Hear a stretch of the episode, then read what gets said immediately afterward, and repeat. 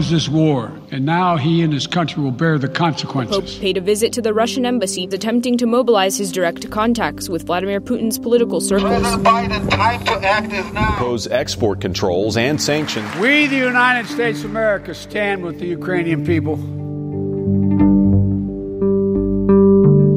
This is Inspired, a production of Interfaith Voices. I'm your host, Umbreen Khan.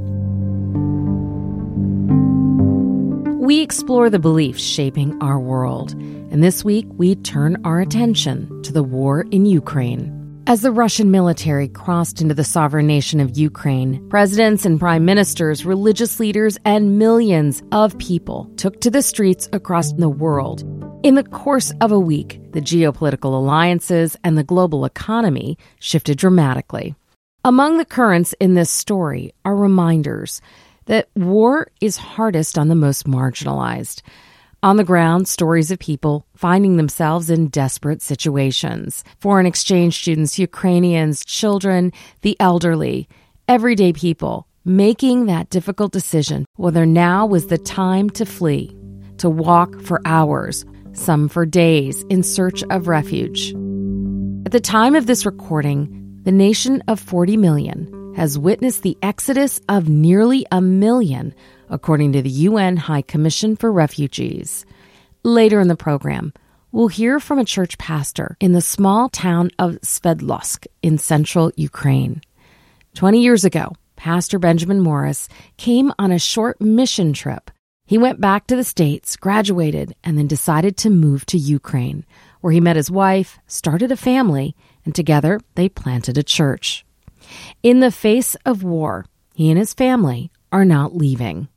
But first, we take a look at the geopolitical forces influencing the crisis and how it's impacting religion in Ukraine and beyond with political scientist Dr. Oksana Shevel, an associate professor at Tufts University. She's an expert in national identity in the post communist region, from the process of nation and state building to religious politics and the challenges to democratization. Her analysis of the Russian Ukraine conflict has been widely reported in recent weeks, especially her warning to the West to not underestimate the Russian leader's ambitions. Putin wants to destroy Ukraine. He wants to remake the world order, the European order, security architecture, rights of countries to exist as separate entities. That's what it's all about. A little history. Ukraine is a nation roughly the size of Texas. It's the second largest country on the continent after Russia. It shares borders with Russia, Belarus, Poland, Hungary, Slovakia, Romania, and Moldova. Ukraine declared its independence from the USSR in August of 1991. At that time, Russian President Vladimir Putin was 39 years old. He was working as an external affairs officer for the mayor of St. Petersburg. Six years later, then President Boris Yeltsin appointed Putin his prime minister, handpicking him as his successor.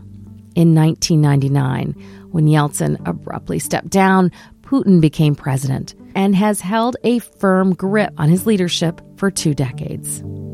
Bordering at the south, Ukraine has had several presidents and a complicated evolution marked by internal battles between political factions and disputes over political alliances. In 2014, then President Viktor Yanukovych rejected an opportunity to sign an agreement with the European Union. That triggered mass strikes and protests known as the Revolution of Dignity that ultimately led to Yanukovych being deposed from office. He was closely aligned with Mr. Putin. In the days after Yanukovych was removed, Russia proceeded to annex Crimea an act many describe as the beginning of the Russian Ukrainian War. The country then elected Petro Poroshenko, a businessman and a nationalist leader who took steps to establish a Ukrainian national identity that included supporting the creation of its own independent Ukrainian Orthodox Church, one not under the leadership of Moscow. Ukrainian national politics, though, remain divided over many issues, reflecting the struggle within, from security to economic stability to the rise of separatist groups in the East. Unable to maintain popular support, in 2019, Poroshenko lost to a political newcomer, Vladimir Zelensky. Elected at the age of 41, Zelensky became the first Jewish president of the young nation. Although home to many religious minorities, it is a nation where more than 70% identify with Orthodox Christianity. Until his election, Zelensky was best known as an actor and comedian. It's a skill that has enabled him to understand and effectively communicate with different audiences. Adept at using media like Instagram and Facebook to speak directly to the world. He has become a David to Putin's Goliath and galvanized international support from leaders across the European Union. To Dr. Oksana Shevel, Ukraine's President Zelensky embodies the aspirations of a young country, not just his ability to inspire fellow citizens to stay and fight and defend against the invading Russian forces, but a new sense of national identity and a common purpose, forged in large part because of Vladimir Putin. I spoke to her on Sunday, February 27th, mindful that events on the ground are rapidly changing. The West must know this. Ukrainians are fighting. I have family in Ukraine. I have friends in Ukraine. I talked to my childhood friend yesterday who is at a dacha, which is like, you know, summer kind of cottage community outside of Kiev, about 10 minutes from the nearby military airport. There is shelling. They're scared. They have kids. They have all their grandparents, but they organized in their village. They go on daily patrols. They are in touch with the National Guard in the area. Men have went to the nearby military recruitment center. They received arms. My daughter's 15 year old kids helped to put out um, fire from a Russian missile the other day. Ukrainians will fight. They will fight tooth and nail, and I think this is very important for the West to understand that. They, they're not expecting Westerners to come fight with them, but they are expecting any other support that can be offered. Oksana, welcome to Inspired uh, production of Interfaith Voices. I know this is an incredibly difficult time. I also understand that you are inundated with media requests for context and insight on trying to make sense of what is unfolding right now and trying to get an understanding of both the history of Ukraine and perhaps what the broader intentions of President Vladimir Putin are at this time. Yes, thank you. Um, well, the broader intentions of Putin, I think, are very clear. As it was never about NATO expansion. Ukraine was not in NATO, was not going to get into NATO. There was no consensus in NATO to accept Ukraine. Uh, but what really Putin is set on is to destroy Ukrainian sovereignty. He does not consider Ukraine to be a separate country, as he has written and talked on many occasions. He believes this mythology from the periods of Tsarist and Soviet Empire that Ukrainians and Russians are somehow one people and essentially independent sovereign Ukraine is unacceptable to him. Unfortunately, the tragedy of it is that he seems to believe his own delusions that Ukrainians are really longing to be liberated from quote unquote Nazi rule, as he calls Ukrainian government with Jewish president at the helm, and the Russians would be welcome as liberators. What we are seeing now in the ground that Ukrainians are resisting very stiffly.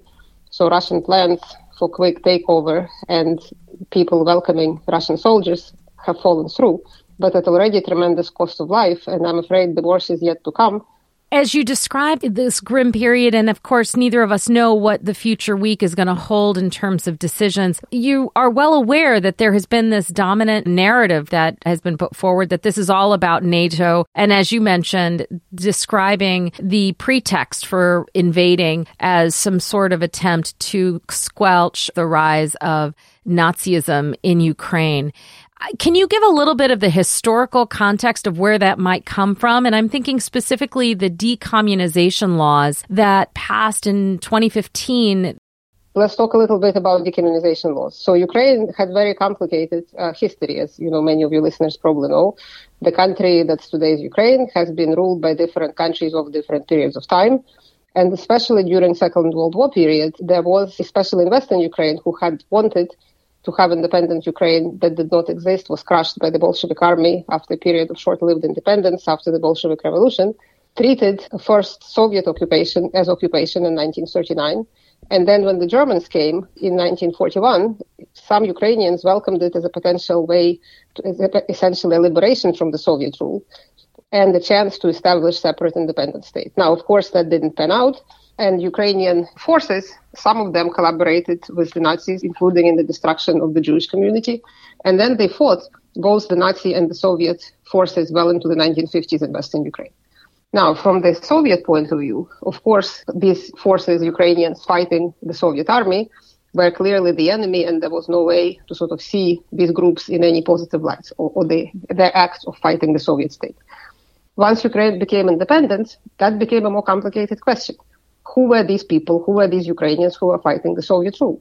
On the one hand, they maybe were not such positive people because again, especially given the collaboration with the Nazis and participation in the Holocaust of some of these groups. On the other hand, they fought for independent Ukraine. So in Ukraine, there has been domestic debate, public debate about how to sort of reconcile, you know, history, how to think about this period, how to assess it. The decommunization law that basically said that uh, these groups who fought for Ukrainian state, including the groups who, for a period of time, participated with the, the Germans, that they are veterans and at the same time as the Soviet veterans are, right? So they're veterans, they're fighters for Ukraine, they're essentially the good guys.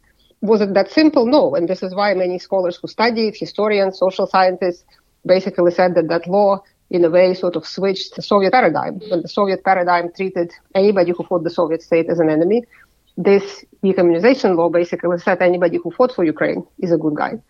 Was that problematic? Yes. There were calls for certain amendments to the law but this is sort of domestic political processes, domestic political debate. This is something countries who had complex history have wrestled with their complicated past. Is this justification to say that this is some sort of Nazism and the country needs to be invaded? So I think these things have to be kept in context. This was something that Ukrainian society had to wrestle with, had to work through.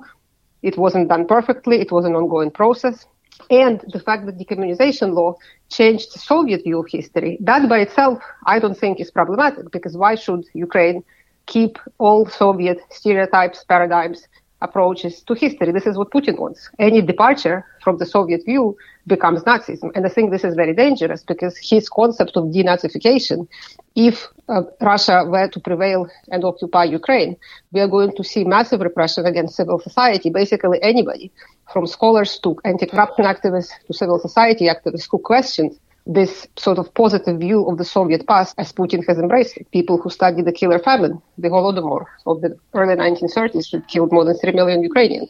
In Ukraine, this has been considered, recognized as a genocide of the Ukrainian people. In the Soviet historiography, it was completely silenced. So basically, people who take a different view on the famine would be Nazis in Putin's interpretation. How do you describe the Putin narrative about Ukraine? Putin is engaging in retrospective nationalism. He is assigning to people, populations who lived over these territories centuries ago, certain identities, that they were always Russian and they were never Ukrainian. This is completely wrong. Like, I'm not even before we get to historical details, which city was there first and so forth. I mean, the way of thinking of nations as somehow some nations being natural, quote unquote, and some nations as being artificial has been completely debunked. Nations are constructed through various political, social processes over the course of relatively recent history. There is no such thing as some sort of objectively existing nation that proceeded through history in its unchanged form. His claim that somehow everybody thought of themselves as, you know, Russian or one with Russia, it just has no basis in reality. Now, Ukrainian nation building process has been very complicated. There was never political state that, you know, and again, state is very important actor in forging common identity through education, through the you know, media, through print capitalism, all of these things. Ukrainians didn't have their own state. Yes, Kiev was there before Moscow, that is true.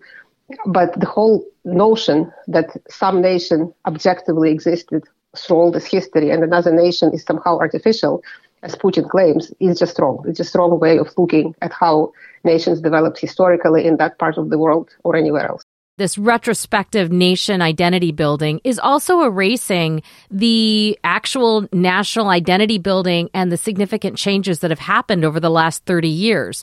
That was a very active period of nation building. And the irony of it is that Putin, you know, is essentially has become one of the best nation builders in Ukraine, as in like uniting people with common identity. Mm. Because up until 2014, when Russia first invaded and annexed Crimea and started separatist conflict in Donbass, Ukraine, you know, was often described as sort of divided society. That again has to do with historical differences between Ukrainian regions.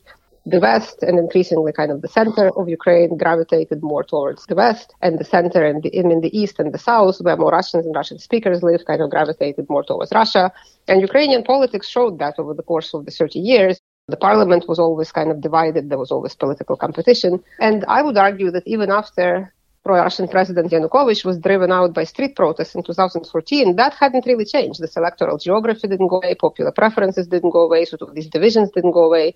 So in a way, if Putin did nothing in 2014, Russia could have continued to exert influence over Ukraine through the oligarchs, through the media, through the electoral politics that it did all the way since 1991. But of course, you know, Putin in- instead decided to invade, and that led to a sea change in Ukrainian public opinion in February 2014, Putin moved to annex Crimea, that really changed identity in Ukraine. So it became more consolidated and more explicitly anti-Russian. So we see, you know, support for things such as integration with the EU as opposed to with the Russian-led customs union or Eurasian Economic Union. Support for NATO grew across the regions of Ukraine, including in historically pro-Russian regions. And this is a direct result of this first aggression in 2014. Now, and here we come with religious politics, because in Ukraine, many people who consider themselves to be religious, you know, majority is Orthodox. Think now we are again at the turning point for the Orthodox churches in Ukraine, because now that Putin started this war in Ukraine and the Russian patriarch blessed the efforts of the Russian soldiers, the Ukrainian patriarch who heads the Moscow affiliated church is really facing kind of a dilemma right? Does he follow with his patrons or, you know, his superior, for lack of a better word, in Moscow, or does he stand with the Ukrainian people? He already made a statement that he condemns um, the invasion. So that's actually a big change. And now there is this kind of dilemma that this church has. They have always tried to present themselves in Ukraine as a real Ukrainian church. And it's also important to keep in mind that among the believers themselves, it's the western part of Ukraine that is much more religious. So the stronghold of the Moscow affiliated church is actually in western and northern Ukraine. And the voters are not that different. So I think now is a real possibility, again, for these two churches to unite. That attempt to unite them failed in 2018. Instead, sort of a new church was formed, the Orthodox Church of Ukraine, recognized by the ecumenical patriarch. And this schism of split in Orthodoxy continued in Ukraine. And I think we are now looking at potential another turning point. Um, if these two churches were now again to unite, that would be yet another achievement, quote unquote, of Putin. Because again, it would be his aggression that bridged yet another division in Ukraine. Ukraine is a multi confessional state, and there are people who identify with many different traditions. It's mentioned often in American media that Zelensky is Jewish, and it's often used as a way of dismissing the the accusations or the narrative that Putin is laying forward. I think, as you say, I mean, first of all, it means that sort of the accusation that somehow it's a Nazi government is like ludicrous. Nazi government headed by a Jew. I mean, like you can't make this up, right? But I mean, as far as his identity, um, this, it's also important to keep in mind the Soviet experience and what it did to, you know, Jewish uh, faith in particular. In the Soviet Union, being Jewish was essentially an ethnic identity as opposed to religious identity. Soviet Union kept um, people's ethnically ascribed identities in their passport, and Jew was one of them. So if you were, you know, written in your passport that you're a Jew, that was your ethnic identity. Of course, as you said, because of the general kind of anti-church, anti-religious thrust of the communist rule, uh, that was difficult to practice any religion, especially Judaism. There was substantial anti-Semitism. There were sort of political suspicions also that the Jews maybe were not particularly loyal Soviet citizens. So I think Zelensky's family is typical in that way that their Jewish faith was not really sort of active religious faith. So it was part, you know, of the identity, more ethnic than religious. Um, of course, there was a memory, you know, as he said, his family suffered in the Holocaust, participated in the Second World War, but he wasn't like attending a synagogue or anything like that. And he still, to, to my knowledge, he's not a practicing religious, you know, observant Jew, as we would say. Clearly, he won by landslide, so that's not, you know, an issue for Ukrainians that their president is Jewish and the fact that he is not religious, it actually might be kind of politically not a bad thing because he cannot be, unlike, say, the previous president who very actively supported the new the formation of the Orthodox Church of Ukraine, independent from Moscow the religious politics that you just mentioned in the United States, and I know you live here and you teach at Tufts University, you are well aware that in our American conversation about politics and understanding the different actors in civil society, religious voices play a role in that in the United States. What is the backstory of how faith has played out in Ukraine over the last 30 years? Not in terms of the leadership per se of organizations and institutions, but how has it played out in the everyday conversations and the politics of how people come to opinions and points of view?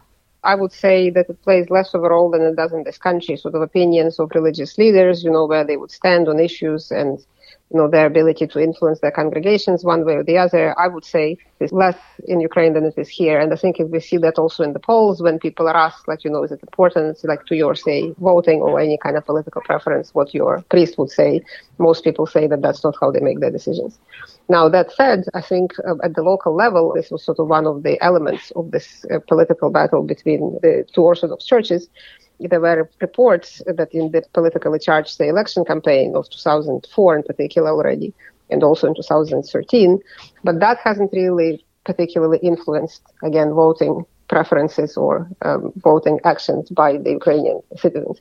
Now, religion, of course, plays various other ways at the local level, creating community support, um, you know, spiritual support, um, I think there has been oftentimes, especially if we're talking about smaller settlements, maybe when the church is the center of social activity as well, things such as, you know, helping soldiers at the front. Um, that could be organized. What is the infrastructure of the faith community in Ukraine? I think, I mean, I would expect that, of course, you know, active faith communities would step into humanitarian role as they, you know, tend to do everywhere. But again, because in Ukraine, the level of religiosity is not that high, and especially if we're talking about urban centers, um, there are many other ways for people to organize outside of the church. So if I were to make sort of a prediction, I would say that this kind of church-based or, or faith-based organizing would be more at local levels with the smaller communities, and I think it would be somewhat less prominent um, in the urban centers. Not to say that it wouldn't be important, right? Obviously, if people can go to church, if they can receive some help there for those people who are faithful, who are observant, that's an important source of support but Ukrainian society has a history of organizing in various other non sort of non-religious ways. And even if we think back to the protests of 2014, that was actually also yes, the church at the time, Kiev Patriarchate, the schismatic quote unquote church served as an important source of shelter for the protesters. The um, Saint Michael's Monastery in central Kiev, but also the protesters hung a banner in the main square that said freedom is our religion. Mm. And I think that's very important because that sort of you know, goes that for people, yes, you know, they self-identify as Orthodox, but they're not, many of them are not practicing. Many of them, you know, sort of, it's a very fluid phase, right? People baptize their children, they get married in the church, they, you know, bury their relatives, but for many, that's sort of the extent of their religious participation.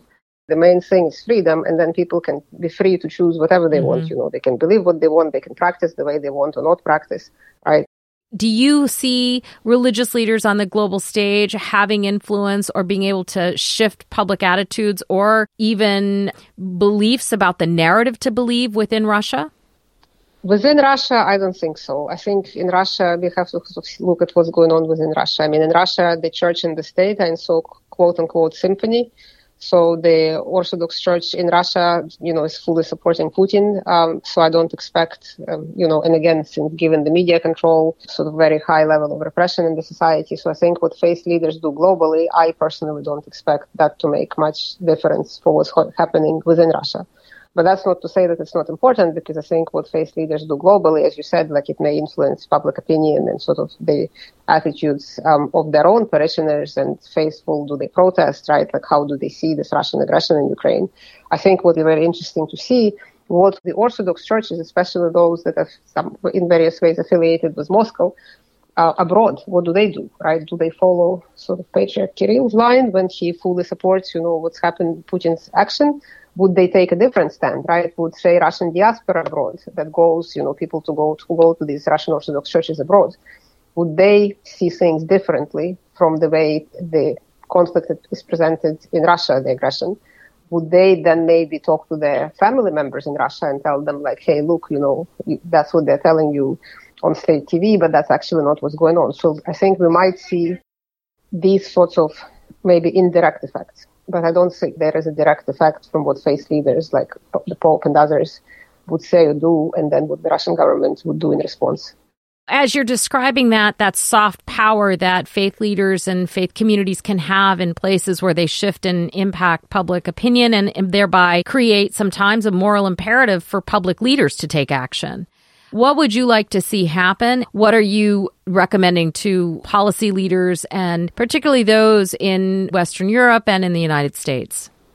Well, what I would recommend, and I think this is sort of one of the dangers if that doesn't happen, that they really realize what's it all about. That Putin wants to destroy Ukraine. He wants to remake the world order, European order, security architecture, rights of countries to exist as separate entities. That's what it's all about. It's not about NATO. It is really the darkest hour of European history in many decades.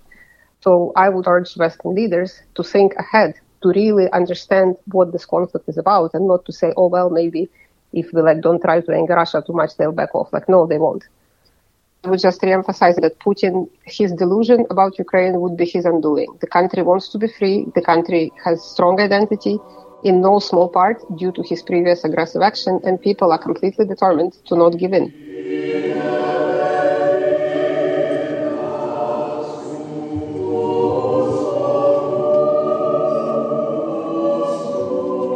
Dr. Oksana Shevel, an associate professor of political science at Tufts University and the author of Migration, Refugee Policy, and State Building in Post Communist Europe. Coming up after the break, we hear from faith leaders on responding to a humanitarian crisis. Stay with us.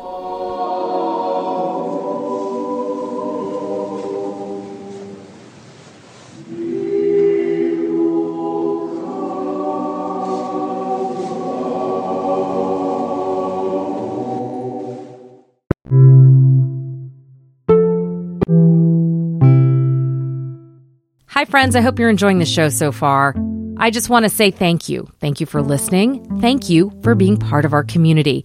I don't know if you know this, but we are on the air all the way from Richmond, Virginia to Ketchikan, Alaska, and in so many places in between. We're a national show, and we are a small and mighty team committed to bringing you stories and sounds from around the world that convey not only the diversity and the pluralism of our country, but the beliefs that are shaping our world, our politics, our culture, and the ideas that sustain us and inspire us to think about where we are going.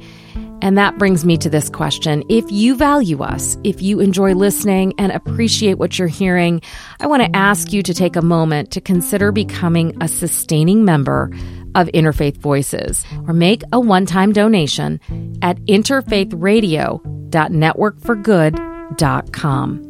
That's interfaithradio.networkforgood.com. Thank you, and let's get back to the show.